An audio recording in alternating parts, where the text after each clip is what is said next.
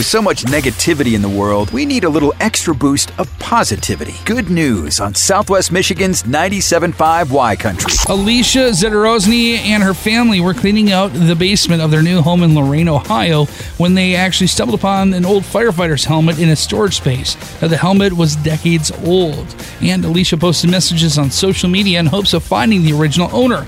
Sure enough, a message found its way to a retired firefighter, Brian Wilker, who happens to be the son of Clarence Wilker, who served in the department for more than 25 years before retiring in the 1980s and unfortunately passing away in 1990.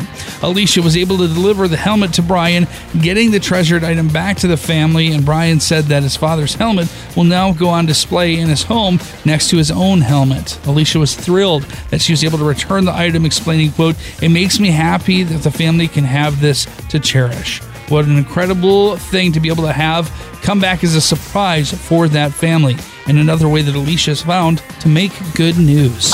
If you have a good news story, email it to Matt at 975ycountry.com. Brought to you by Bud Distributing, helping you always have the right beverage on hand for anyone stopping by or last minute invites to a friend's. Hey, Bud, remember to drink responsibly. Good news with the Matt Malone Morning Show on 975 Y Country.